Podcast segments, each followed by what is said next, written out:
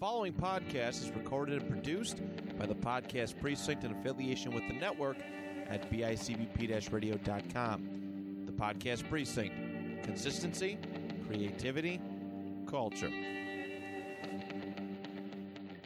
Keep my uterus out your motherfucking mouth. No promises. Damn, that's scary. Yeah, so I think everybody knows by now is that Damn That Scary is actually on the road. We're performing dates all across this fine nation. That is and correct. we ended up yeah, we ended up in Intercourse, Pennsylvania. My favorite And city I had to do a solo show because uh Greg, Eh, came down with the old vid. yeah, he got the COVID. Who Uh, knew it was he's- sexually transmitted? I did because I gave it to you. so I'm on stage at intercourse, and lo and behold, some fucking asshole jumps up and tackles me. I saw that. I, I was watching on the TV. Yeah, it actually turns out that it was Tom Jones. That doesn't surprise me one bit. He's like that. He totally is. That's like what I've been that. saying this whole time. He's literally the reason I usually avoid. Uh, pff, the reason I came down with COVID legitimately when we went to Intercourse, Pennsylvania. And now I feel like Tom Jones sniffed me out because you and I were on the road together. We're sleeping together in this trailer, and Tom Jones he he sniffed you out, and I I don't know if he thought it was you, like a but I mean, truffle pig. yeah, but I don't look like you, so I think it was just instinct. You know, he's not exactly known for his sense of smell. I could see him making that mistake pretty fucking easily. the guys that uh, are are boys that that beat him off. uh, actually, oh Jesus Up, Christ, up. Greg, this this bit fucking sucks, dude. You know, we don't always need a like an opening bid, do we? We just gotta like. I, when do we start doing opening bits, anyways? Like, I feel like it was around episode sixty. And when did they start being just completely oriented around current events? I mean, these episodes always come out a week fucking later than this shit happens anyway. And then it's old news because the internet makes it old news. Honestly, it's bullshit. Ah, this show ain't no good. So why don't we just get right into it? Hey, everybody, we're Damn, that's that's scary.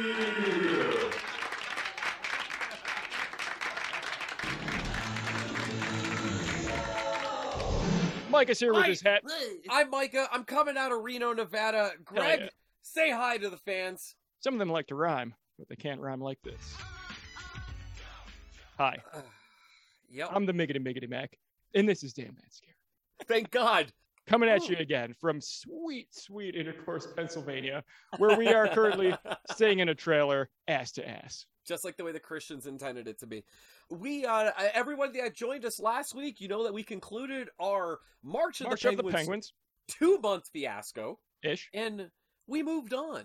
to a new special theme just for the month of May. Or should I say, Mummy, can I go out? and, l- And- live in a pyramid tonight? Oh! Just I- trying to make it work, you know. Hey, you know what, dude? We can make it work. We can make it twerk. Greg, how was your week, my friend? Honestly, it was a little rough. I spent the I spent the weekend face down in a trailer, praying that Tom Jones would uh, respect my restraining order. Uh, laying face down, respecting uh, that Tom Jones may or may not use lubrication. In retrospect, Um, face down may have been a poor choice. What's new, pussycat? He floats in like Pepe Le Pew when he's got the scent. I heard his forehead bump off the fucking door several times. Like a stormtrooper.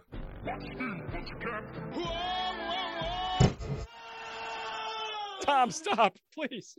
Well, unlike my friend Greg that got brutally raped repeatedly by Tom Hey, now. Jones, I had myself a fantastic week. For those uh, avid listeners of the show, you know that Greg and I are the host, but we do have some reoccurring characters. Correct. One of them happens to be our Lord and Savior, Glenn.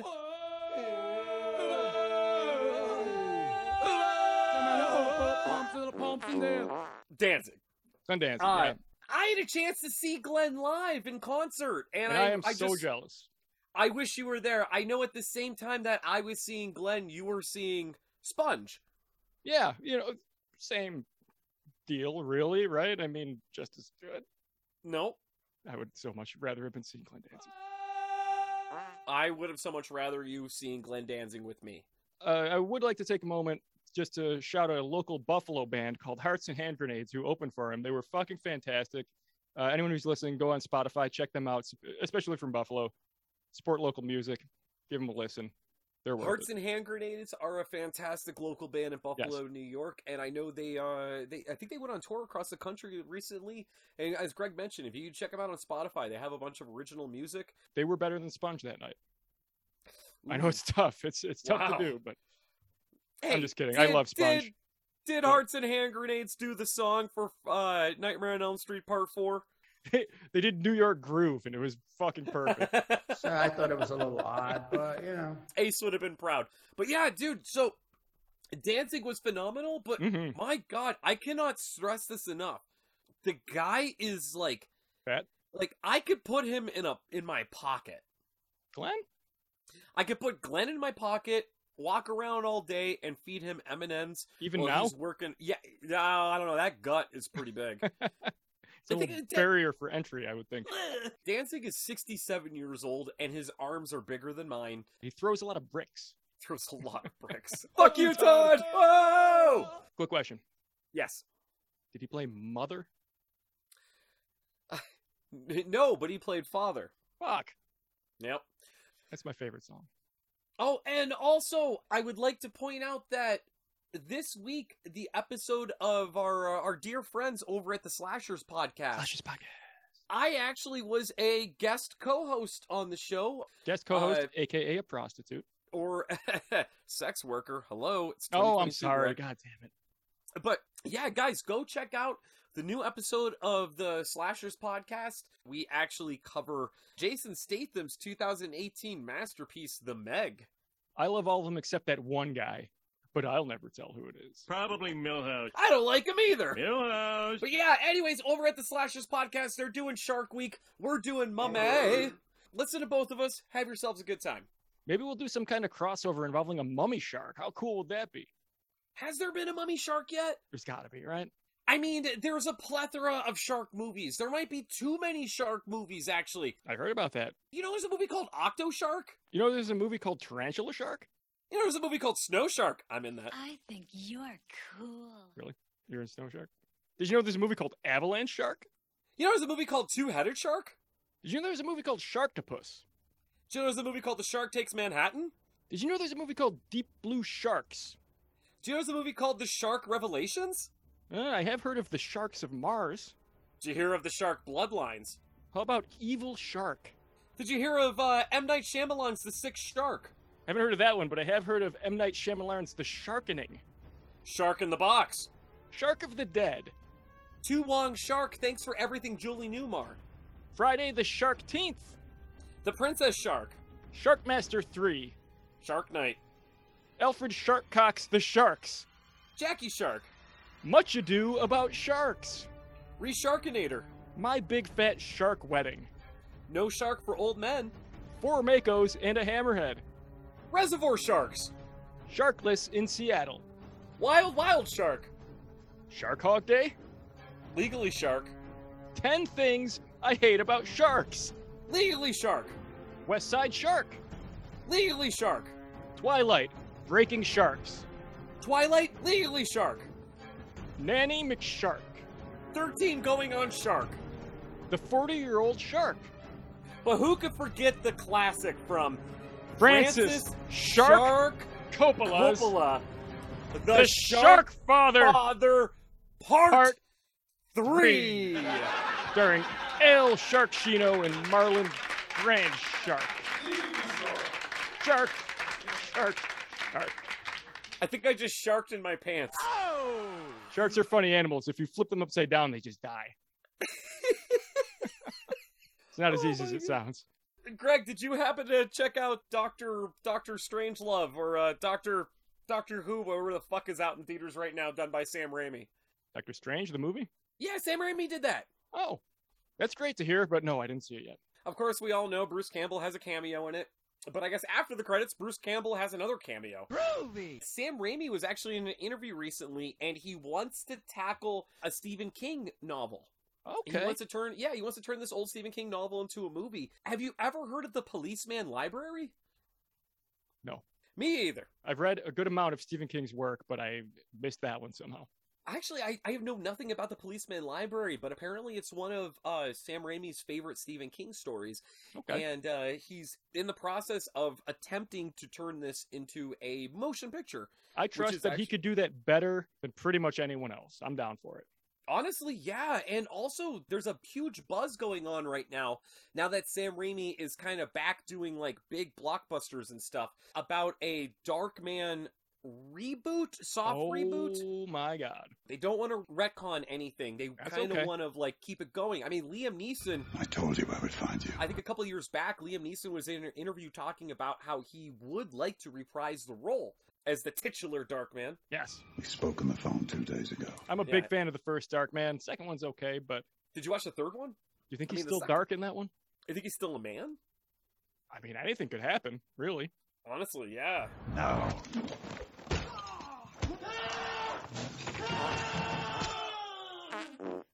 Wait, was Liam Neeson in the third one? You don't remember me.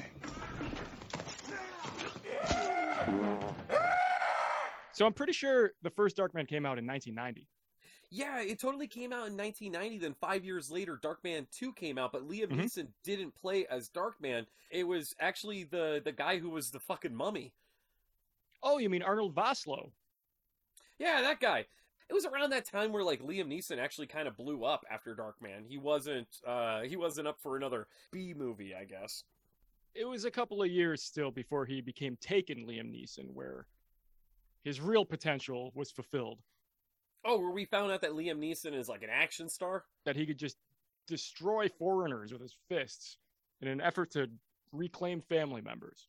He might be the only thing that could uh uh save Ukraine right now actually. I don't know why we're not just sending him over right now.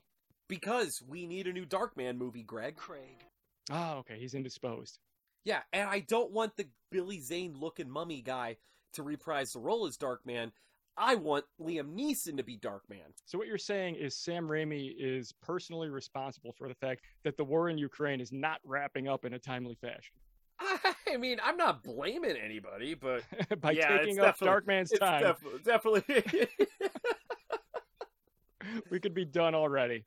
exactly. And Darkman's all those busy. tax dollars that are going to war could instead be going to whores.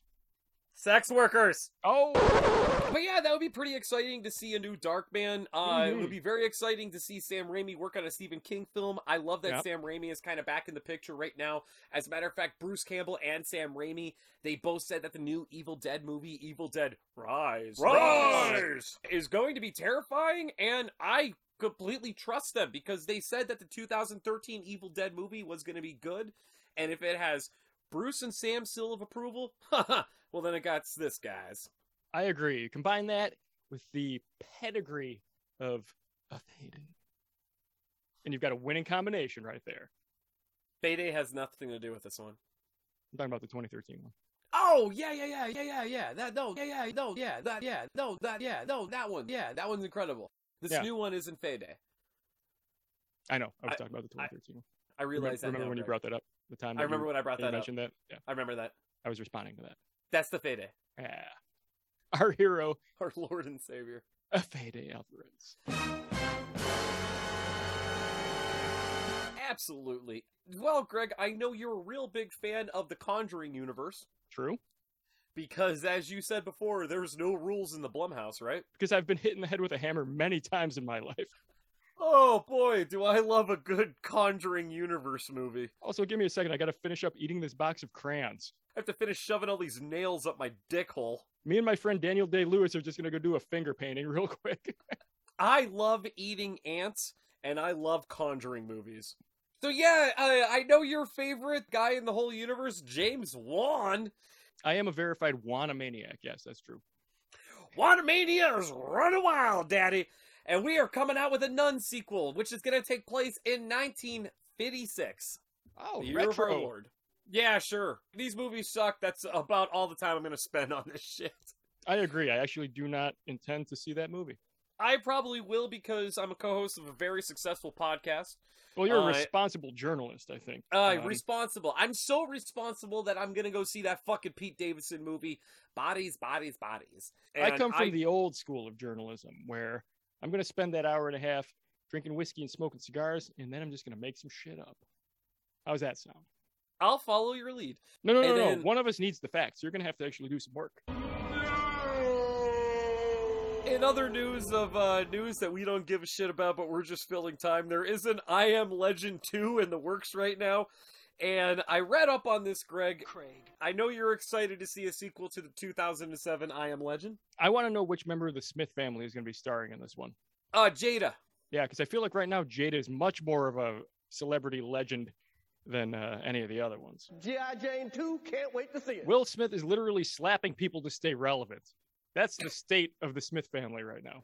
oh, I could, oh, okay. I mean, he wasn't even in the Independence Day sequel, but Although, not to be insensitive to her crippling situation, Okay. but Jada might be able to play one of those fucking monsters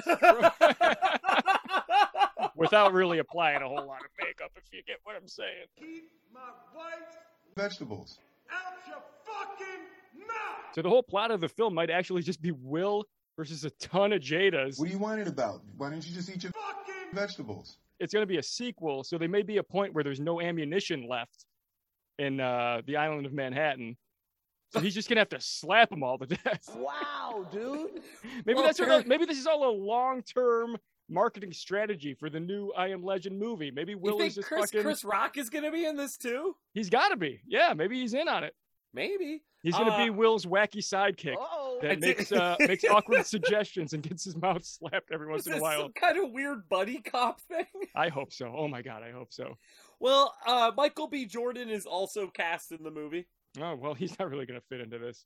No, not at all. I don't know where he comes from. I think depending Uh, on how uh, Chris Rock's lawsuit pans out, he may be taking the role of Michael B. Jordan. God, I hope so. but in all I, uh, seriousness, it actually sounds like uh, Michael B. Jordan is going to be playing the Will Smith part. I would assume. no, No, Here's the thing, dude. You know, at the end of I Am Legend, Will Smith blows himself up, and it was so unnecessary. He didn't have to do that. I've always uh, thought that. Yeah, it, it was a completely unnecessary self-sacrifice.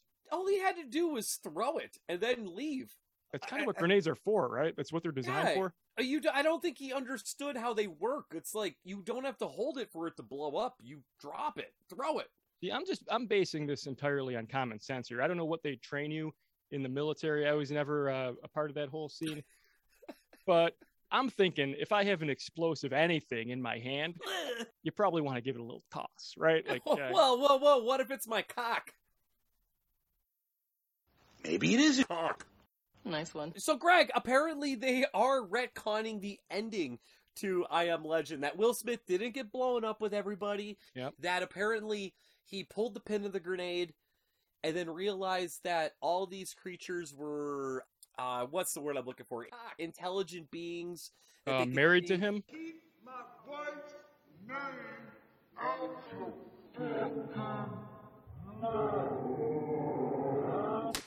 Apparently, they could all think for themselves, and, uh, Sure. and he learns how to control them. He put the pin back in the grenade, so they're retconning do the that? ending. You can repin a grenade. I saw it in MacGyver. You could totally repin a grenade. It does sound like a pretty decent retcon, though. It sounds like a pretty decent retcon. if they were going to retcon it, why wouldn't they just have him not pull the pin in the first place? Like, why are they going to have him pull it and then put it back in? just have him not pick up the grenade. Uh, the worst part about that fucking movie is the ten minute long scene of him Watching explaining the- Shrek? explaining the importance of Bob Marley to this character that no one gave a fuck about that Yeah. showed up in the third act. I hope someone got slapped in the mouth for that one. Woe Uh, to the actor who agrees to work with Will Smith in the future. They're going to have to put it in their contracts. You're agreeing to receive no less than five, but no more than 10 slaps to the face throughout the course of this production. It's going to get weird. Yes, absolutely. Also, 95% sure that Jada is going to start dating Michael B. Jordan by the time that movie wraps. They're not going to date Greg. It's gonna be an entanglement. They're going to get entangled with one another and possibly a third party by the time that movie wraps. And That's fine. Are you ready to apologize, my friend? Yeah, sorry, Jada. Oh, I could, oh, okay. Well, here's that little segment we do every week called the Apology Corner. I don't know, maybe you heard it. I think it caught on. This again. Greg, I'll take it E-, away first, buddy. Oh, oh, thank you, Matt. I want to take a moment to apologize for our insensitivity last week towards Shudder's new motion picture, The Sadness. Mm. Now, you may be asking yourself, what are you apologizing for? You guys put it over pretty hard. You said how awesome it was going to be, and it's this. We said this was a Japanese zombie movie. It's not a Japanese zombie movie, it's actually Taiwanese. And also, apparently, this movie is based on a graphic novel, and uh, apparently was pretty popular, and Greg and I just aren't nerdy enough to know that. Honestly, because this is the apology corner, I didn't do a whole lot of research. clearly I didn't either. But it, the the sadness is getting great reviews, and everybody should watch it. Looks great. Sorry for insensitivity. So, uh, uh, Greg, I feel better. How about you, buddy? I don't know if it was necessarily insensitive. I think it was just uh, incorrect. And I'm sorry for it. Take it away. Um, you know, I actually had a little bit of difficulty deciding whom to apologize to uh, this week because there were kind of a lot last week. So I'm just gonna I'm picking one, one Yeah. guy, the man, the myth, the legend, Mr. Ace Freely. I'm sorry. The end. No, I'm just kidding. That's it.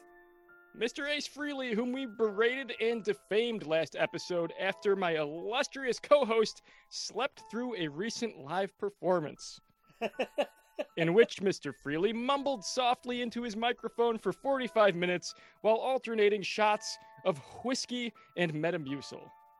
But in all seriousness, the Space Ace was always the best and most talented member of the flashy makeup themed circus act that is Kiss the Band, which actually isn't really saying much considering that his competition in that particular hierarchy are an adult man dressed as a cat, a chia headed narcissist, and a quote unquote star man with pubic hair that goes all the way up to his neck. he does have a lot of pubes. Keep on rocking, Ace. And if you were ever to accidentally hit any of the other band members with your car, I would applaud you for it. Thank you. Well, I sure feel better, Greg. I'm not even sure if that was an apology, but nope. there it is. Thanks for everything you did uh, back in the 70s, Ace. Uh, Greg, you and I are being uh, a couple of giggle pusses today. I tell you what. Oh, you may have noticed I've been wearing my Peter Chris face paints. this episode. you certainly have, you big old Meryl Streep see over there. I like to think of myself as a, more of a Glenn Close, but okay, that's fine. I'll take it. I don't know who has the bigger pussy, but okay. That's a conversation for a different episode. And that, of course, was episode 64, let's say. Our best. Go back and check it out. That's when we talked about the uh, hmm, vaginas of famous actresses. I think it was episode seventy-two. I'm trying to keep it clean, but yeah, we uh, we got into that one. Look through our catalog. It's you know, it's all it's all great. Damn, that's Meryl. Damn, that's Okay, Greg, I think it's time to get into the movie of the week where we are starting our new theme of Mumbai. Mumbai with 2014's found footage slash not found footage. a little bit of Okay. a hybrid. Yeah. Yeah, it's like it's like a good 50-50. Uh, It's an we're- iconoclast. Yeah, we're talking about 2014's The Pyramid. The pyramid. The Pyramid is definitely about a pyramid. And it is directed by Gregory Love Lava Levet. Le- yeah, lava. Lava. Lava sewer? Lava sewer. Lavasser. Lavas. Uh, what is that? Is that is that Cajun? French, probably? Taiwanese. Yeah, I'm not totally sure. Now this uh this particular gentleman doesn't really have much behind his directing chops other than this movie. This is the Uh, only thing he's directed because he's bad at it, but has the common decency to just not do it anymore. Yeah, but he is actually pretty good at writing screenplays and producing. Much better. He wrote Mirrors, Mhm. starring Kiefer Sutherland. He Love it. produced Crawl. That's a story about an alligator. Classic. Um, wrote the screenplay for P2, the 2012 Maniac remake starring Elijah Wood. which was not bad. Honestly, it wasn't. Uh, You know, I love the original, but the remake was it was okay. original. When it comes between the two, I'm a Frank Spinell guy. Of course. Do you know that he wrote High Tension? Who? La- ha- ha- ha- s- s- s- Greg Levu. Yeah, Greg. He, He wrote, wrote- High Tension. He wrote High Tension. That's pretty yeah. And he also wrote The Hills Have Eyes uh, remake. good. That was fine. It was a solid Yeah. remake.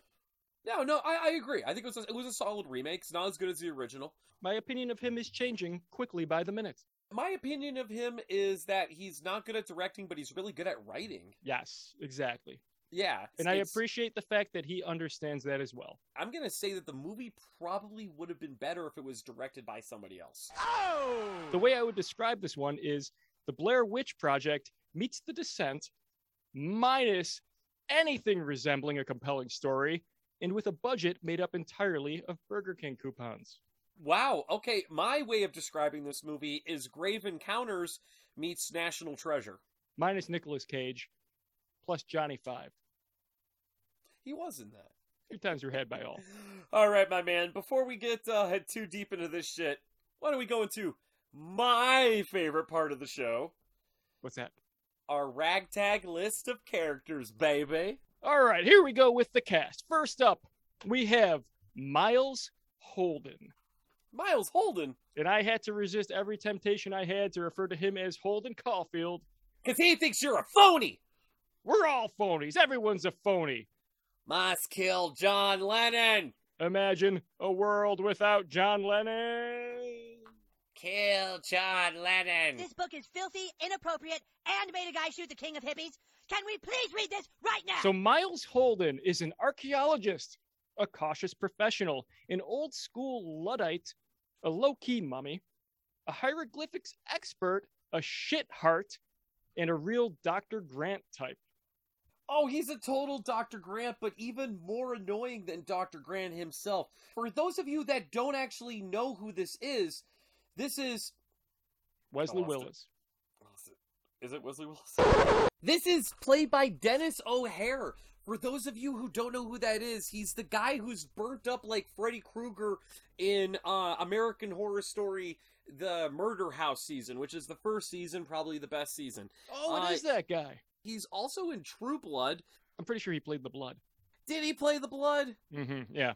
I'm sure he's popped up in other horror shit, but you know what? Who cares? He gets bored in this movie. He can go fuck himself. He's like Dr. Grant without all the hatred of children, which honestly I don't approve of. Kind of hates his daughter a little bit, but loves the hater, I guess. I don't know. Speaking of his contentious relationship with his daughter, next up oh, we have Blondie, aka no. Nora. No, she could call me. Call me anytime. That's good. That's good that you said that. Thank you. She is, of course, Holden's hot daughter. She is brave, adventurous, bubbly, but dedicated. She's a modern archaeologist who embraces the future. This is Ashley Hinshaw. Uh, she's also in True Blood, Mm. where she plays as Suki Stackhouse's sister-in-law. You know what? It doesn't fucking matter. I'm starting to wonder if Gregory Levitt just kind of hung out on the set of True Blood, passing out flyers and just asking if anybody wanted to be in his movie. Yeah, probably. Me thinks you're right. Was he like the best boy grip in True Blood? And he was like, hey, I'm making my own shit here. It's about a pyramid. You guys see the hills have eyes? I wrote that. I will give you this entire handful of Burger King coupons if you star in my movie. I got a bunch of these garbage pail kid cards. Ashley Hinshaw was like, Whoa, really? Does it have Bob the Boogery? She's like, I have everybody from the Burger King Kids Club toy series, but you've got Wheeler, so maybe we can make a deal. Okay. So next up, we have Sonny, who is an ambitious journalist, an inquisitive mind, an intrepid reporter, a documentarian, a pro rock climber, big old bag of cat food, and a person who is not so great under pressure. this is Christina Nicola, who's Mhm. uh, uh, best known for this role and another movie called The Lollipop Man. And she's basically the April O'Neil of this movie. So then we have Zahir, who is the tech guy. The where? Zahir? The who? Zahir and now. He is a big old pervert, a robophile, a responsible equipment renter, a crushable weak boned leg breaker, and a human water balloon. This is Amir K, who's best known for his uh, various roles in the hit TV series Mad TV. Oh, I thought you were going to say True Blood. Oh, no, no, not this one.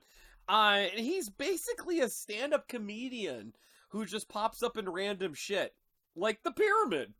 I feel like he really craved Burger King the weekend that somebody approached him with a contract to star in this movie.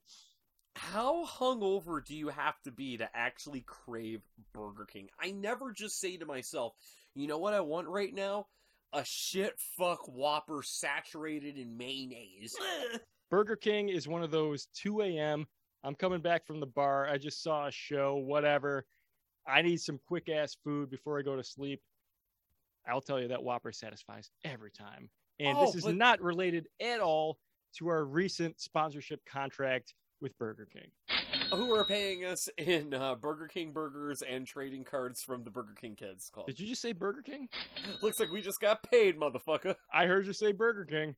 Burger what? I think they said what, like like ten times in the in the contract. Ten uh, times, ten times an episode. Yeah, Okay, Burger King, Burger King, Burger King. Burger King. This is what we've become. We stole your shit, Levasseur. La Mission. They're our franchise now. You're all my franchise now. So last but not least, we have a little British boy named Fitzy. Oh, little Fresh, eh? What?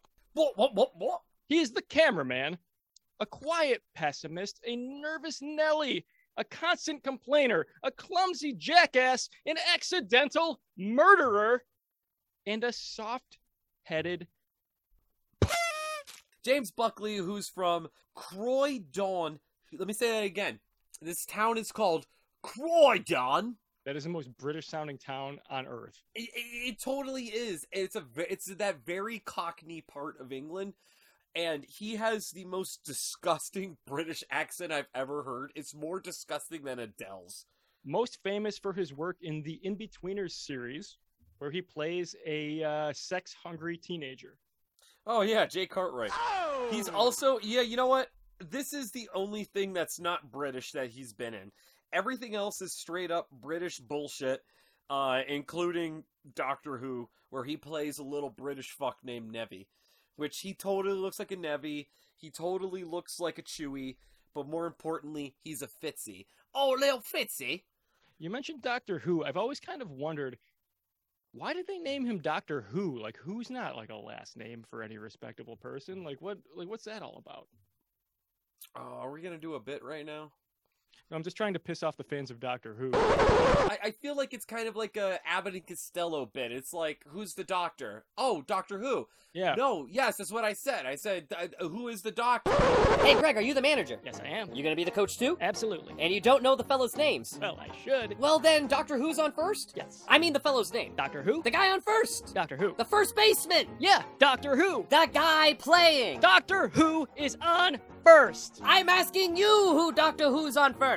Yeah, that's the Doctor's name. That's Doctor Who's name? Yes. Well, Oh, go ahead and tell me. That's it. That's Doctor Who? That's Dr. Yes. Look, you got a first baseman. Certainly. Doctor Who's playing first? That's right. When you pay off the first baseman every month, Doctor Who gets the money? Every Dr. Dollar of it. All I'm trying to find out is the fellow's name on first base. Doctor Who. The guy that gets? That's it. Doctor Who gets the money? He does every dollar. Sometimes his wife comes down and collects it. Doctor Who's wife. Doctor Who's yes.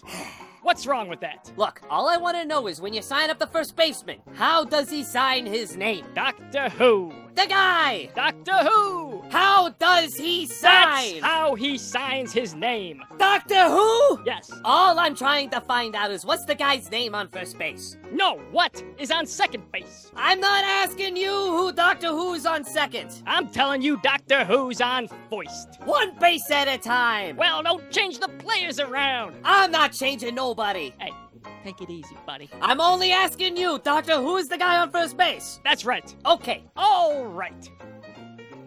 what's the guy's name on first base? No. What is on second? I'm not asking you, Doctor, who's on second. Doctor Who's on foist? I don't know. I know you don't know. He's on thoid. We're not talking about him. now, how do I get on third base? Oh, well, if you really want to know, I think I can give you a little advice on that one, buddy. You're going to need some roofies and some alcohol and. Uh... all right, we all get it. It's the fucking Doctor Who bit. The, the Who's on first bit from the Jeffersons. That's what we're going for. Fucking perfect. Hey, that bit from American Dad, right? So remember that time I said last but not least, Fitzy was our final character? I lied. What? Yeah. is on second. Oh, you son of a bitch. We've We've got one more, and his name, or its name, or their name, is Shorty, aka Wally or Johnny Five. This is the curious but intrusive camera robot. He is 40 feet tall, 31 tons, a 500 horsepower turbocharged chick magnet with jaws of steel, two front mounted 20 gallon flamethrowers, and claws that can grip with 24,000 pounds of crushing force. He is the Robosaurus. Oh, I'm Uh. sorry. I didn't realize Michael Bay did the pyramid. I'm pretty sure it was. yeah. But they just called him Shorty. All right, my friend, let's get into the fucking movie itself. All right. Well, 2014's The Pyramid. Let's a have it. pyramid. We open in Cairo, Egypt, 2013 AD, where a team of American archaeologists have discovered a new, new pyramid under the sand. Yeah, and apparently Cairo, Egypt is an absolute fucking nightmare. Complete civil unrest ensues, and a film crew helicopters their way to the dig site to document this incredible discovery. I always forget that Egypt with the pyramids and shit isn't actually all of Egypt. Oh That it's actually a fucking war zone in the yeah. The, background. pyramids eh. actually take up a very small uh, geographical space. It's like someone's backyard. The special thing about this new pyramid, though, is Yes. that it is a tetrahedron, the ultimate three dimensional triangle, or the four sided die for all of you nerds out there. Four-sided die? What are you talking about? This pyramid had three sides. It was uh, you know, one more on the bottom, though, kind of the floor of the pyramid. It might have just been sand. I don't exactly know how this works. No, nobody, nobody counts that. I'm just trying to make it relatable for all the, you know, the role players out there. Oh yes, there's a lot of them. A satellite scan shows that this pyramid's dimensions are approximately 600 feet on each side. Seems pretty big to me. That's a big pyramid. Hey, But what's more important is that they discover a tunnel leading straight to it. thank God. Sonny the journalist interviews the Holdens, who argue like a married couple over the use of space age technology at the dig site. And this is what I'm referring to when I say that a satellite scan shows them everything. They are using computers, they are using satellite uplinks, they're scanning the ground. This is like uh, anyone who's seen Jurassic Park and you remember when they just shot that bullet right into the ground to kind of see what was down there? Oh yeah. That's all in the past, my friend. Nowadays, we communicate with pyramids from space.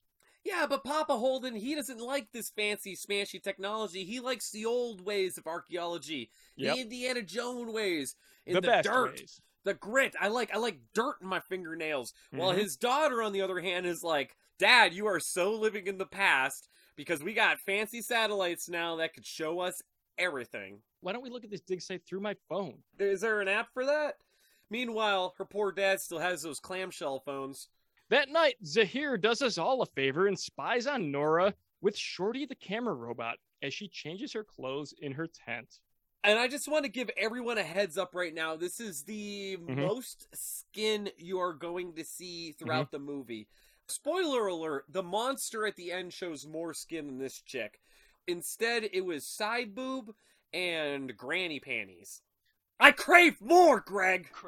Well, you're going to have to go unsatisfied for this uh, this entry because The Pyramid 2014 directed by Gregory Levis Not not so big on the tittery.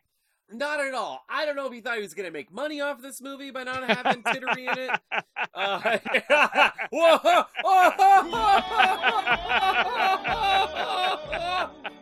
that wasn't going to happen. No, no, that certainly wasn't. This movie's a flop. Mm-hmm.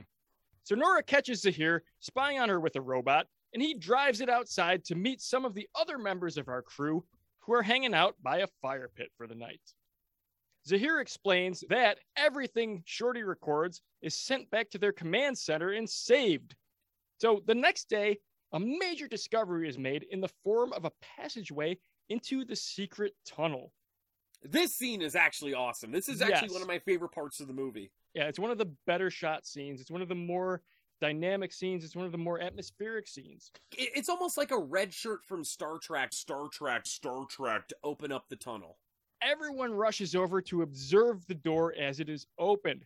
As they break in, an explosion of noxious green mummy gas fucks up the workers and seems to turn one of them into I don't- like a zombie or like a mummy or like is an I- I Egyptian just- zombie just a mummy? I'm actually not totally clear on this. I concept. don't. I yeah. Probably. I, yeah. Okay, that makes sense. Like, if Egyptian you're- zombies are mummies. If you're a zombie in Egypt or maybe even just anywhere in the desert, you're a mummy. Wasn't there a King Diamond song uh, about mummies? Oh, Curse of the Pharaohs. That's what it was. Oh yeah, I think there was also a uh, Iron Maiden album themed around mummies. Yeah, Power Slave. good stuff. Great stuff. Little insensitive culturally, but good It's songs on okay. that They're one. British. Oh, hmm. You ever hear a British guy say the N word? It's adorable. can you do a quick impression of that for me for the audience? All right. Oh wow, that was uh, that was rough. oh, I'll thank you to never say that word again. I can't run for office now. Not in Britain anyway. So he's totally zombified, mummified, whatever. That green obnoxious gas really, really, really fucked him up. His eyes turned white. He's Mhm. foaming, frothing at the mouth. All kinds of fucked up. But that's where Dr. Trueblood Holden says that uh, apparently that gas was just uh, toxic oxygen because it's been trapped for thousands of years. Yeah, it's just mummy gas, no big deal. Yeah, he'll walk it off in no time. Yeah, so Holden and Nora, they're a little worried that now they're going to be shut down and they're going to lose their funding because, for whatever reason, a man has died on their dig. From the funk of 40,000 years. For no mere mortal can resist the evil of the. Uh-oh. The boss yells at them and tells them to pack their stuff up and fuck off immediately.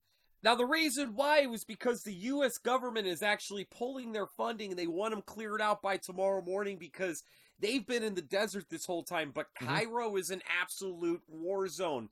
I feel like this is some shit that may have happened here in America a couple years ago. so at this point, uh, uh, daughter Holden is arguing with father Holden over pulling out and leaving this exhibition. He's like, we gotta go. But she's like, no, fuck you, dad. I'm an angsty teen. We we can't leave without a, a little bit of evidence from the inside of the pyramid. This is the most important discovery in the history of mankind. They decide that they cannot give up this amazing discovery and send Shorty in to avoid fucking anyone else's lungs up with toxic gas. But guess what happens to little Wally here? the first thing Shorty finds are a bunch of hieroglyphs that basically say leave or you're gonna die. So that's a little upsetting. Yeah, it's basically like the walls are the harbinger at the gas station saying, "Doom, doom, doom, you're doomed." And they immediately get jump scared by some kind of animal. I don't really know what it is, but uh Well, I think it's a kitty. it's probably a cat, right? That's a that's like an Egyptian. Yeah, thing. it came up and was like, "Meow." Regardless, they decide to ignore it, which I think was probably a smart move, right? I think so, because fuck whatever attacked this thing. And they're all like, oh, it must have been one of those stray dogs that was running around the, the fucking pyramids. Yeah, because that's normal. Zahir wants to go inside to recover his expensive robot instrument, but everyone else is a little apprehensive, and there is an Egyptian army representative who basically tells them that's not going to happen. Captain Egypt is very pissed off and yelling something that sounds extremely angry.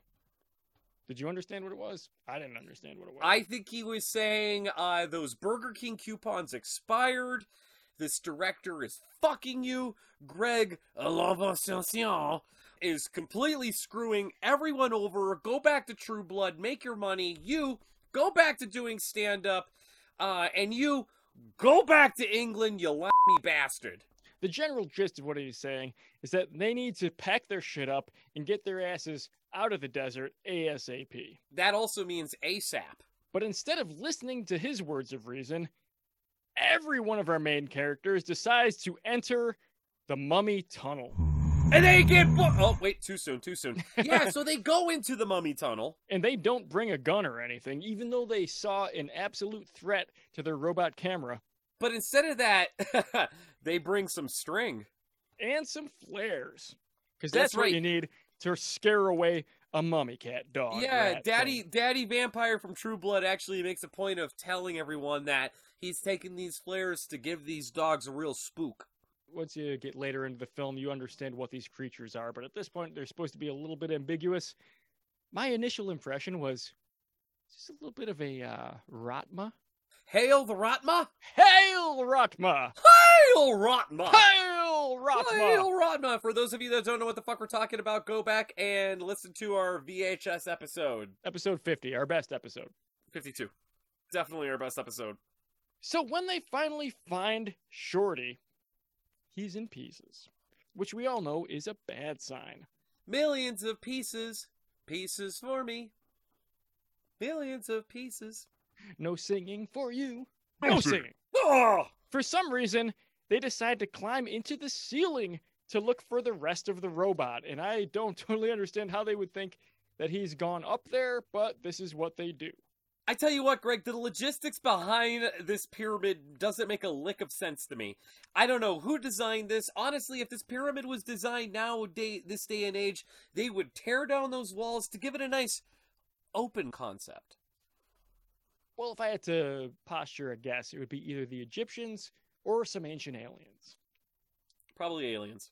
because it is a tetrahedron, and the Egyptians weren't exactly known for that. Three sides! So, without further ado, they find a pile of ceremonial blades, and they immediately decide to bust out the blacklight to reveal gobs of mummy semen. Yeah, they went all CSI Miami on this shit. Oh, David yeah. Caruso was there. Nora decides to pick up one of these blades and take it home for further analysis, quote unquote. She's trying to breed mummies, I think, is uh, Yeah, I think so. I think so. yeah, Ah, she's got a further plan, but Yep. uh, guess what? It never comes to fruition. Nope. Spoiler. When they finally find Shorty, they realize that the floor they're standing on is about to collapse. A typical, predictable mummy trap. Oh, absolutely a mummy trap. They try to tiptoe out of the room, but unfortunately, they all just fall into a pit. This scene was actually one of the more suspenseful scenes of the movie. True. It was a real frozen lake walking across with everything cracking, going to fall through to a, an icy death, but instead, you know, inside of a pyramid. Yeah, it took a It while, was- but the result was just that they all fucking fell through. Nobody was really injured. Just kidding. Except, Somebody was really injured, and it was Zahir. well, he's uh he's totally fucked. He got crushed by a giant rock. Not Yep. all of him, just the lower half. While everybody else is regaining their senses from the fall, he's screaming bloody murder about the pain in his crushed leg. Oh, boo fuckity who. Turns out a giant mummy block fell on him, and he's not going anywhere.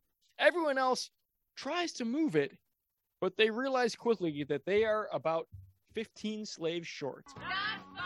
Nora gives him a bunch of drugs to shut him the fuck up, and Sonny reveals that she's actually Spider Man and decides to climb a crumbling vertical shaft to go get help. Yeah, she keeps talking about what a great rock climber he she is. Uh, Yeah. This hasn't been mentioned at any point in the This movie, but sure, Completely came okay. out of nowhere. out of nowhere, like Randy Orton dipping out on RKO on your ass. I was going to say that.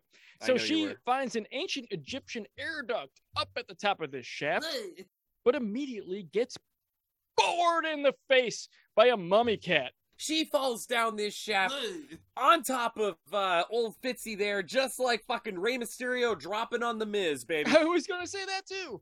God damn, I love wrestling. I love me a good wrestle.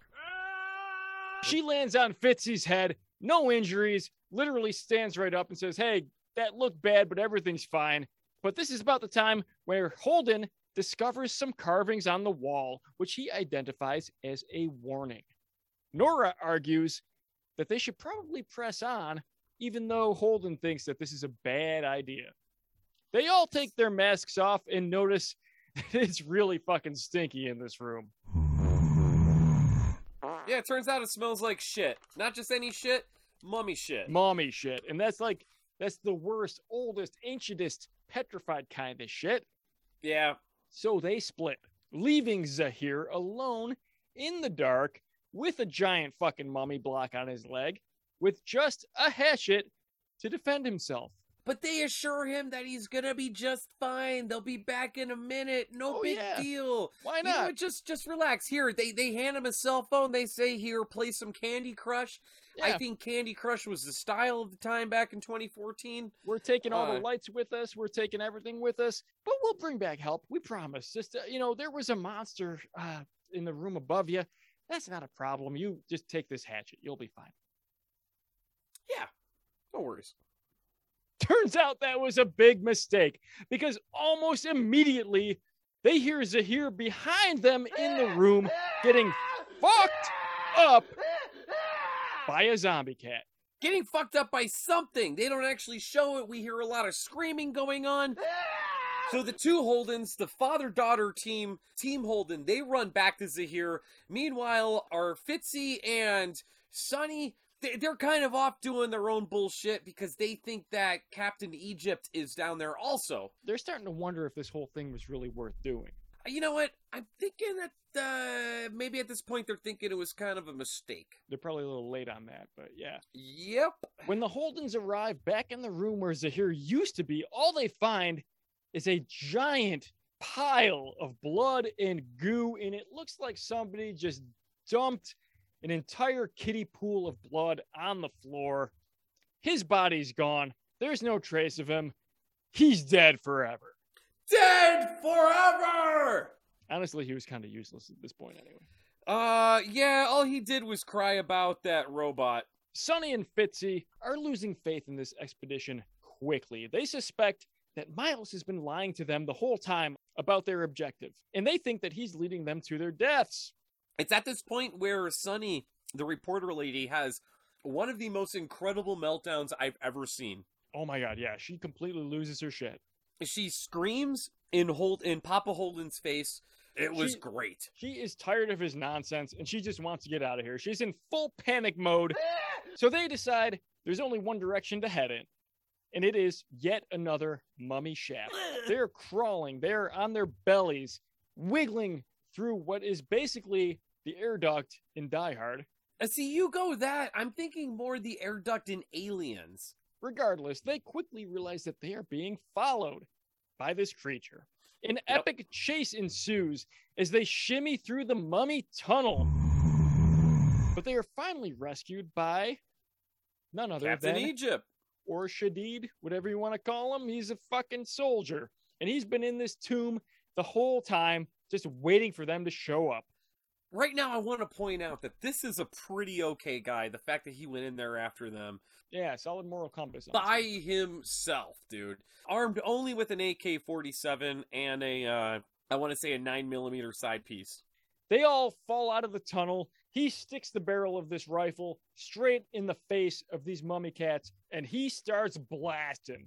Oh god damn does he ever. But he does make a fatal mistake by moving his pelvis way too close to this waist level mummy air shaft. Well, I think maybe he was thinking he was gonna get a little sucky sucky. Like I said, fatal mistake. So he gets sucked through this glory hole, bent in half backwards, Friday the thirteenth part six style. He gets bored by a pair of mummy arms. Oh yeah, he does. I think it's safe to say that uh, Captain Egypt is dead forever at this point. Fucked. Can you dig it? So, in response to this, the rest of our heroes turn off all of their lights, which I think was kind of funny because they're trying to hide in the dark as if this fucking mummy monster or whatever it is, we don't know yet, wasn't just born to the darkness. No one cared who I was till I put on the. Nobody acknowledges the fact that this guy got ripped in half Mm-hmm. He's just gone. and dragged through the shaft. They don't even mention that. I think they didn't really like him too much from the beginning. Oh, it's because he was so angry. He was the guy that was trying to get him to just not go in there in the first place. Oh, the guy that was trying to prevent all this bullshit from happening. Yeah, okay. the fact that he actually sacrificed himself for them is pretty noble. Pretty noble. Yeah, but instead of grabbing his guns or anything like that, they run into another room where they set off another mummy trap. Where the room actually seals shut behind them and sand starts to fill the room, much like the last movie we reviewed, The Omen 2, Damien. Holden fucks with a counterweight, which slams the door shut behind them. And here comes the sand. Here comes the sand again. They run to the end of this sand filled tunnel where Fitzy accidentally pushes Sonny into a spike pit. Just like Mortal Kombat. What the fuck? Why is this even a plot point? Why does this even happen? This fucking pit. doofus slams into her back and mushes her right into a pit of spikes. Okay, nobody, and I mean nobody in this movie got it worse than Sonny. Yeah. I feel so bad for her because she did absolutely nothing wrong. She should have probably been the final girl because the daughter daughter Holden was the one that got everybody into this mess in the first place. Mm-hmm. She should have gotten it the worst. Poor Sonny, she got the worst type of bore. So She- she's in this pit. She gets screwed over by the biggest idiot in this movie. She has a spike going through her lung, a spike going through her leg. Somehow she survives, and then, lo and behold, what happens? She gets fucking bored by a pile of Mummy Egyptian mummy cats? cats. she is quickly being eaten alive by a bunch of these hairless mummy rat cats. The Ratma. But the worst part about this is, is that the mini Ratmas, they're not even going for her neck, ending her misery. They're just nibbling on her fingers and her fucking hips and her thighs, just like the way the cats chewed on Michelle Pfeiffer in Batman Returns. But Holden heroically chases them off with one of his flares. And uh, at this point, we're kind of glad that he brought those, right? He doesn't really have like any other weapons. He's just got a bunch of fucking flares. Hey man, that's flare number one. But everyone comes down into the spike pit and just try their best at lifting Sonny off of these spikes. It does not work. Fitzy is complaining. He's he's acting like, oh, maybe we can get her leg out of this. Maybe we can fucking do anything to make her survive. He's clearly feeling guilty about his fuck up. But uh, yeah, they fuck it all up and she dies. They make it so much worse. So she's still alive and they start to pull her out and she is screaming. And Fitzy is crying. The best thing to do at this point is to just bash her fucking head with the skull. This is literally the scene in Me, Myself, and Irene with the cow that they hit with the car, where they start shooting it and he chokes it out and starts suffocating it and still alive. This poor fucking woman goes through so much. They're gonna, they're, gonna, kill that poor woman. Yeah, she uh, really didn't deserve to die this way. No. They're gonna kill that poor woman. But she does, and that's on you, Fitzy. Way to go, Fitz. You piece Yeah. of shit. I'm not a doctor, but I'm pretty sure that if you remove her from those spikes, she's gonna bleed out and die. I mean, you got yourself like some pretty smart people in that room right now. Sonny's dead forever. Go fuck yourself, Sonny. You didn't deserve it. Right about now is when they all realize that Miles has been infected by the mummy gas. The masks may have slowed it down, but they're really pretty much fucked. They're pretty much fucked because they took all the mask off because they're all stupid.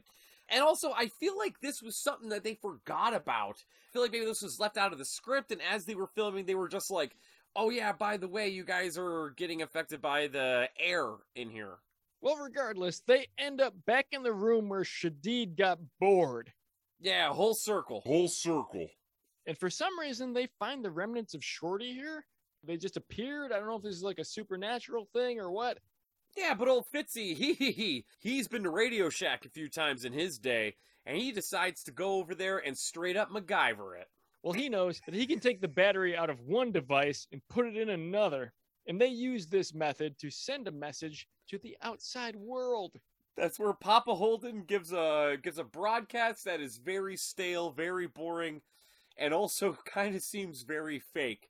If I was on the outside watching this, I would think this was just a fake ass viral video, baby. And it's very obvious that he's most of a zombie at this point. Yeah, he's he's uh definitely about 60-40 now. But guess what? Right after they're done with this video, Papa Holden, he goes over to a wall, looks at some hieroglyphics, touches some shit, and bingo, bango, zappo, it's a trap door. But a good trap door. One of those ones that slip to the side, like in those fancy mansions, like in the movie Clue. They find a secret mummy tunnel full of ominous skull carvings and corpses. And Fitzy notices that he also has a serious case of MRSA on his arm. That's quite the pickle. They come upon the rotten husk of a fellow tomb raider who they immediately recognize as a Freemason. Yeah, right away it's uh he's wearing one of those Freemason rings. I mean, I know they were a big thing a hundred years ago or so, but nowadays if you wear a Freemason ring, chances are you're just a douche. Yeah, I'm pretty sure you can uh, you can donate twenty dollars to any Freemason lodge and get one of those rings lately. Doesn't exactly make you special. Doesn't I'm make pretty you a member of a secret society. No, you can get a Freemason ring from your local flea market. You can get a Freemason ring from your local pawn shop. You get a Freemason ring at the bottom of a Cracker Jack box. You can get a Freemason ring by digging up the corpse of a Civil War soldier. You know what? Rummage through your dead grandpa's bedroom. You're gonna find a Freemason ring. You can get a Freemason ring from inside the womb of your deceased grandma. Turns out my grandma's Meryl Streep. A real Glenn Close when it comes to the masonry. It's so easy to find shit in there, though. You just shake her and shit falls out. She's like a salt shaker. There's rings and chains and Copy a soul Right. plate. And then after they uh, admire the Freemason's ring, they discover a journal. This is almost like a scene from a video game where you pick up a journal from a dead corpse and start reading it. It's titled from 1897. All this journal says is that uh, he got bored. He got bored, but more importantly, he came in through a very specific tunnel, which they recognize as the only way out. He came straight to the burial chamber, which is just bad luck for any Freemason out there. If you're going to rob a grave, you don't want to go right to where the fucking mummies are. No, you want to go where uh, the mummies aren't. There's always a room full of fucking gold. Totally. Just like the Indiana Jones movie. But at this point, Papa Holden, he decides that he has a plan. And that plan, Greg, Craig. is to get totally fucked from behind because Anubis's arm shoves right through his back, through his breast cage, his breastplate, ripping his heart out of the back. Papa Holden gets bored. You say breast cage? I did say breast cage. I was thinking, uh, uh, Well, Miles gets his heart bored out from his breast cage by a giant mummy claw, which turns out it belongs to none other than a terribly CGI'd Anubis. Oh, good lord. The CGI in this is worse than the monsters from Mortal Kombat Annihilation. Yeah, The the relic. Uh-huh. Spawn. It, Sure. It's it's it's bad. but you know what's important about this scene? Yeah. It's that Miles is dead forever. Oh, thank God. Gone. Out of the movie. Never to return. Which is fun about this scene is that Miles, the actor who plays Miles Holden actually kills somebody in True Blood on uh, on the news, I think it is, in the Mhm. same manner. Yeah, he's a heart ripper. Just like the lead singer of Judas Priest. Oh, it's better than the lead singer of NXS. All that we have left now is the hot daughter and the most annoying person in the fucking movie, Fitzy. So Nora and Fitzy decide it's time to escape. Good choice, kids. Fitzy decides to grow some balls and face off against this dangerous beast and leaves Nora alone in the dark like a bastard. Which is so stupid because Nora is clearly horny as fuck at this point. If I was Fitzy, I would try to uh, before they by Anubis, but instead he decides to go off and face him himself. Maybe don't emphasize that point. He finds an Anubis monster face melting the bloody husk of Miles Holden. But the crazy part about this is, is the fact that Anubis is holding Miles Holden's heart in his hand, and Miles Holden, Holden is Right. He's actually holding on for dear life. Anubis has to do this thing where he weighs the heart uh, on the scale and it has to equal the soul of Miles Holden. And Yep. Miles Holden is actually still alive during this, much like that poor individual from Indiana Jones and the Temple of Doom. But it turns out that his heart weighs more than his soul, so Anubis then eats the heart of Miles Holden killing him forever. and Fitzy somehow avoids a grisly death at the hands of this Anubis monster. He sulks back into the shadows with his lights off, finds Nora, and this is a little bit strange because Fitzy insensitively shows her a video of her father's soul sliding on down to mummy hell as Anubis devours his heart. Maybe don't do that. Hey Nora, you want to see this real fun TikTok I found? By the way, it's your dad getting his heart eaten by Anubis. she surprisingly takes it in stride and Yeah. reveals that this was Anubis doing the old Egyptian mummy test, as you described. If his heart was the wrong size, if it didn't weigh exactly what it was supposed to, he fails. And guess what? He failed. Oh, he failed. And also at this point, young daughter Holden explains that the Anubis is half man and half jackal. Oh. Which also, I gotta tell you, man, for Anubis being stuck down here for what? Uh, he hasn't had uh, any company since 1897. He's being awfully rude. Maybe he lost his house manners, you know, just like, oh, hey guys, come on in. Let me put the kettle on. Uh, don't have any TV, but I got Jenga. Do you think uh, Anubis played Jenga? Yeah, I bet he Egyptian- played. Egyptian Jenga. Yeah. And then uh, he put on that one song by uh, that one band, uh, Walk Like an Egyptian. Oh, the Bengals. The Bengals were notorious whores. the best kind of horror, really. So, right about now, an informative wall tells them that Anubis is looking for a pure heart to devour so he can ascend to an eternal sky party with Osiris, who is his creator slash father slash god. They're a little fast and loose at the Egyptian mythology in this film. Yeah, it's, uh, what would we say? Not accurate. Uh, bullshit. Yeah, that's that's what you usually would call it. Yeah, yeah, yeah, yeah. But, but you know what? It's a three sided pyramid, so it's all good. a tetrahedron. So our heroes ascend yet another long vertical shaft. Shaft. They're on their way out. They are ready to get out of this fucking tetrahedral pyramid. We think they're going to make it. Everything's going fine. They're climbing a ladder. It's great. When Fitzy gets bored. Anubis shows up, the Egyptian god of fucking up your day. He pops in and bores Fitzy into the afterlife. And then after Fitzy gets dragged to hell, He gets his head crushed in one giant stomp, and Anubis ties Nora up for a nice ceremonial heart eating. and Anubis really takes his sweet ass time performing the ritual. And I have to say, the CGI here is fucking terrible. The only reason they got away Ugh. with it earlier in the film is because it was in quick glimpses, quick shots. You didn't really see a whole lot of these monsters. You didn't see a whole lot of Anubis. But once you see him for, you know, more than two or three seconds at a time, it is total garbage. It is complete crap CGI. Yeah, it is. Took They me were out of the going- movie, ruined the fantasy for me forever. This part actually kind of killed it for me too. Uh-huh. I completely agree with you. I would have liked uh because there was a shot where it was a side profile where it was just Anubis's face. Yeah. In Nora's face, and I would preferred like just just your uh you know practical effects right there. You didn't have to CGI that whole thing. They could have designed something, and that would have been oh god, way better than what we got here. Yep. A lot of before when they showed Anubis, it was under night vision, like quarantine.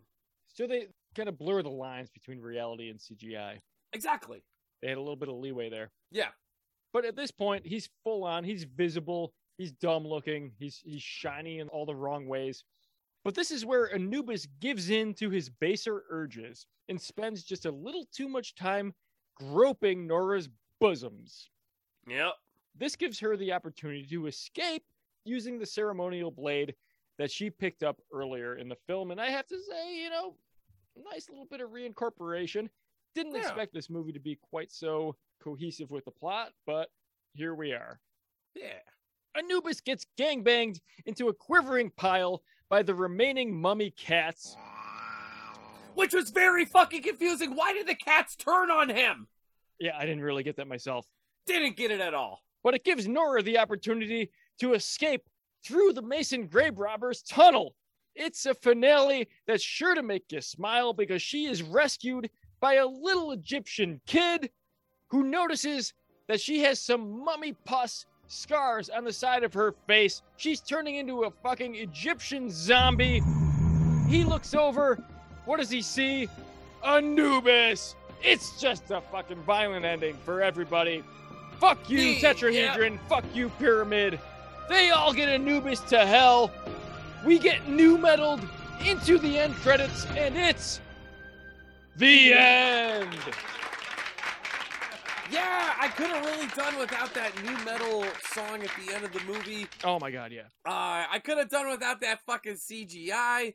I could have done without that weird that weird face turn that the the Egyptian cats had. I, I didn't get that. I don't know if it's because Anubis was injured at that point that the cats were like, "All right, our time to shine," or maybe they were just like, "Hey, you know what? Let's help this chick," and they gave her like a thumbs up. They always hated Anubis since 2,000 years ago. Maybe that's what it was. He's a terrible roommate. He's kind of a dick. He walks around like he fucking owns the place. He uses Uh, all the he leaves- toilet paper, doesn't replace it. He leaves a trail of laundry to the fucking washer. I mean, ah, God, the guy's a fucking pig. Drinks your Uh, beer, never buys his own. I watched this movie when it very first came out in 2014. Okay. Uh, I actually I picked it up for family video. I thoroughly enjoyed it when I first watched it. I know Greg, I kind of hyped this up to you. Watching it again, uh Oh, fuck, man, this movie sucked. I've learned uh, to never trust your opinions. Uh But uh I'm giving this movie 2 out of 5 scaries. You already lost a star because of the lack of nudity. There is a decent amount of gore. It is not rewatchable at all. You know, what? uh, your heart says two, but that hat says three. fuck. All right, two and a half. Fair enough. Um, We'll compromise. I'll meet you halfway, baby. Beautiful. Two and a half stars. The Pyramid. Check it out if you're a big fan of ancient Egypt and don't give a fuck about facts or history. And if you love tetrahedrons, that's also going to work for you. There you go, Greg. How you feel about this, baby? I loved it. I thought this was Oh. one of the greatest found footage films of our time, 2014. You know, I was born in fucking 2004, so this was like perfectly in line with my personal development, my personal uh, journey through the horror genre. You got some robots, you got sand, I don't like sand. That's it. that's all right. Cool fucking mummy claws, cat monsters, man, fucking cat monsters everywhere. Gets everywhere. The D bag Dr. Grant type got killed. Daughter got killed at the end, turned into mummies. You, never, you really uh, kind of a pessimistic ending. You did mention the lack of tittery. I didn't think that was a problem. Five out of five. Five out of five. Yeah, solid score. Good job, Greg. Craig, Really, uh, This might be the best tetrahedronal film ever made. And you can quote me on that.